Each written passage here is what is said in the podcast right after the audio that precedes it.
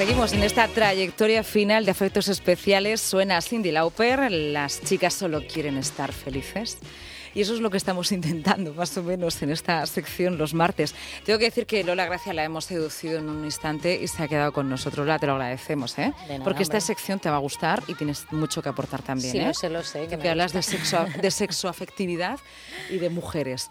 Está con nosotros en Afectos Especiales la periodista Olga Lorente. La saludamos. Olga, ¿qué tal? Buenas tardes. Muy buenas. Como decías en, en, redes sociales, hoy estoy en el otro lado. Hoy me toca, me toca al otro lado porque me han hecho una entrevista por la mañana en las 7 pues para hablar un poquito de la repercusión que tiene el deporte femenino y el punto de vista del periodismo deportivo, pero desde una mujer periodista. Y ahora contigo, pues bueno, todo lo que sea darle visibilidad al mundo de la mujer en el deporte, ya sea desde el punto de vista periodístico o deportivo, pues yo encantada. Pues la primera pregunta que te quería decir, además estoy aquí algunos días dándole vueltas al, tema de la huelga de, mujeres futbolistas. ¿no? Em, no he puesto, y lo tengo que decir, no he puesto ningún audio porque todo lo que he encontrado de vídeos eran absolutamente machistas. Sí. Eh, si hacemos un ejercicio por la web, no es muy recomendable, pero bueno, si lo hacemos, lo que encontramos son precisamente críticas de hombres criticando que las mujeres futbolistas se hayan puesto en huelga. Entiendo que no sea nada fácil para ellas, tienes que, explicar por qué lo han hecho. Entonces, quizá con tu ayuda, como periodista deportiva que, eras, que eres, nos puedes ayudar primero a entender qué ha sucedido y luego por qué esa negación y, en cierto modo e, en algunos comentarios son insultantes.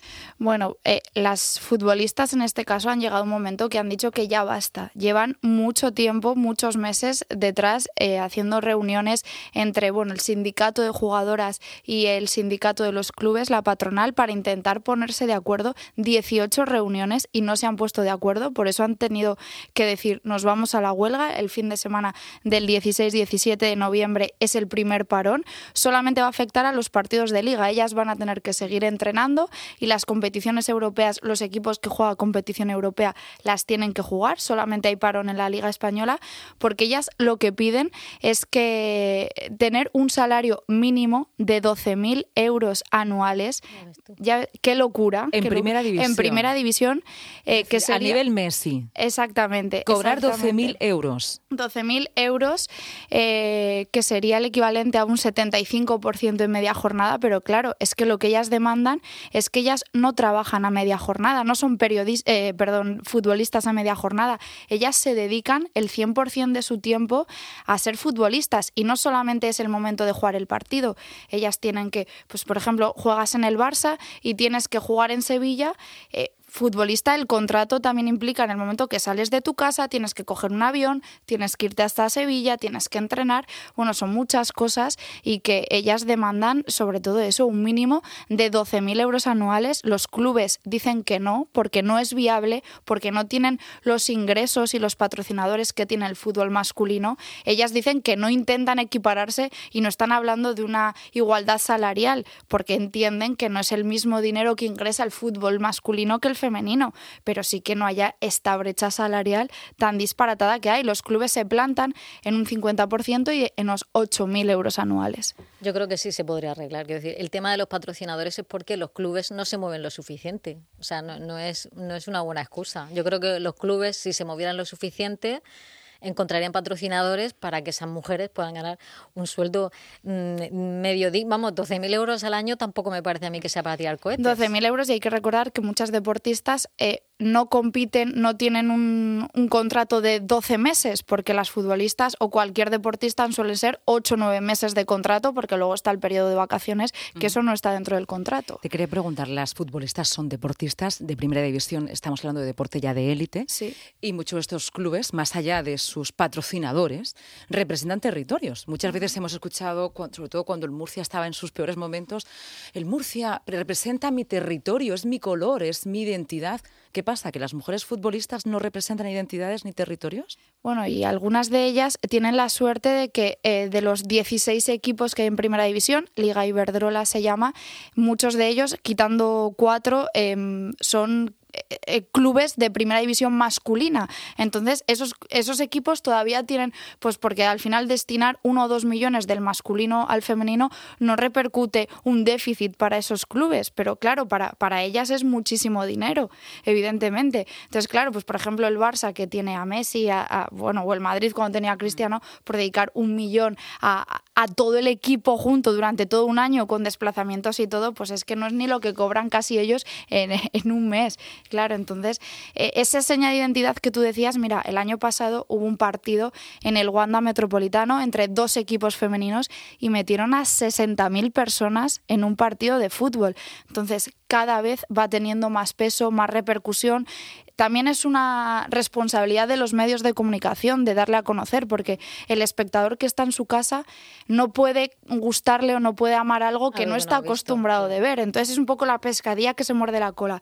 Si no le damos espacio en los medios de comunicación, no va a tener audiencia y, al revés, ¿no? Entonces, pues desde aquí, sobre todo desde Onda Regional, yo tengo un espacio todos los miércoles para hablar no solamente de, fútbol, sino de todos los deportes femeninos.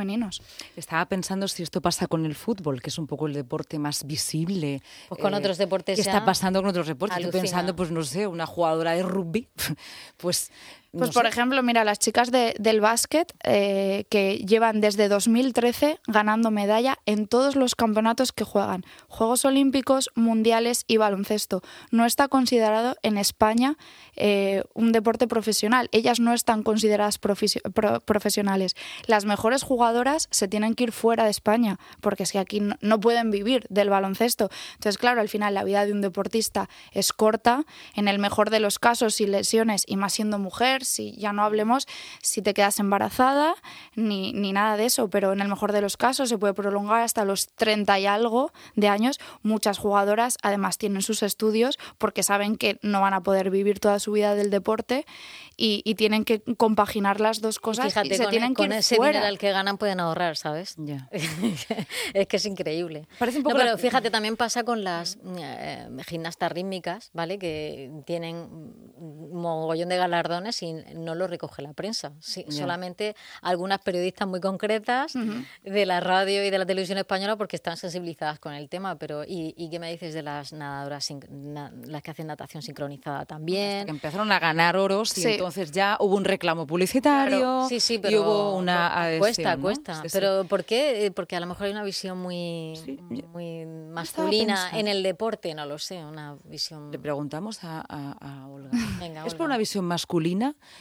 ella, Lola hace una apuesta, ¿no? Piensa que es porque es una visión masculina sí, y no, se le da, importancia al, deporte que hace. La visión económica del deporte yo también la quiero poner ahí encima. Bueno, yo creo que, que todo... ¿qué es? Yo creo que todo tiene que ver, ¿no? Que con el paso del tiempo, eh, como espectador, el público eh, también le apetece ver deporte femenino, pero hasta ahora eh, no, tenía, no tenía mucho seguimiento. Es verdad que, bueno, yo he sido jugadora también y no ¿De, ¿De, baloncesto, de baloncesto baloncesto y, bueno, pues al, baloncesto antes no iba casi nadie, ahora sí que van, se van llenando pabellones. Este fin de semana, no sé si es este o el que viene, el Within Center de Madrid eh, se va a llenar para ver un partido de segunda división de baloncesto femenino. Bueno, pues al final necesitas esas iniciativas, esos patrocinadores, esa publicidad, porque lo que decías tú, al final el reclamo económico es que es importantísimo, porque eh, un club tiene que costear no solamente los sueldos, los contratos de las jugadoras, sino también los desplazamientos. Son muchas cosas que a veces muchos clubes viven solamente de las subvenciones públicas. Entonces, solamente con eso es muy difícil competir.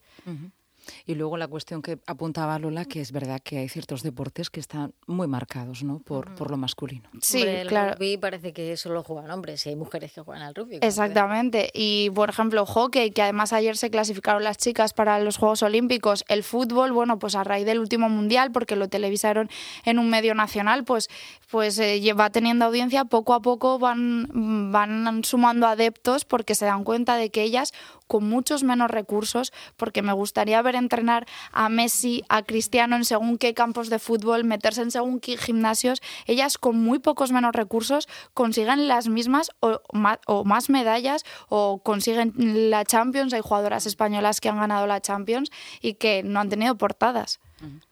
Pues desde aquí le vamos a mandar mucha fuerza y energía a las futbolistas de primera división. Hay una murciana. Sí, una chica murciana, Eva Navarro, de Yecla, que juega en el Levante de primera división y que, bueno, ella también irá a la huelga. Pues nada, mucha fuerza desde aquí a, a esta futbolista y a todas las mujeres que se dedican al deporte también, con todo lo que ello implica, ¿no? Una vocación que además hay que luchar con muchas, muchas barreras. Bueno, y el resto de mujeres también, claro que sí. Lola, muchas gracias, Lola. Gracias otra vez por estar con nosotros. Y nada. Olga, invitadísima. Lucía, gracias por invitarme. Aquí tienes las puertas abiertas porque hay que comunicarlo, hay que decirlo. El Gracias. lenguaje es necesario.